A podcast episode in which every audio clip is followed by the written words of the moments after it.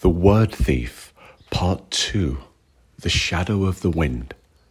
That shaper of the seasons, the wind, was loved by so many, accepted by some, disliked by a few, and hated by one. But who was he, the one who was the shadow of the wind? Old stories talked of the bagman, the bagman, a tall, thin one, born of the first of trees, a creature who had been twisted by the wind and awakened into himself by lightning, and then misshapen by storms and gales just when he had grown used to being himself. Until finally, one wild and wintry night, he was stripped of his leaves and branches and left alone at the edge of the world in the dark. From the shadows he watched the world of people.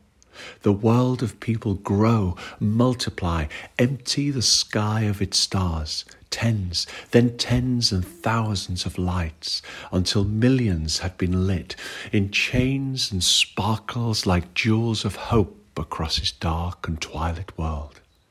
And hate festered in him, for like him, they had been awakened by the fork of fire and light. Unlike him, they had been given long enough to call things, to name things, and in doing so, to give them life of their own. As if by a magic of words, after that flash of given light and power, they had become more than the world that had made them.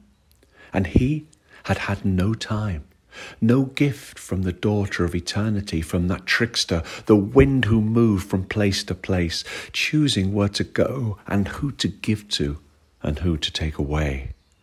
And so he waited.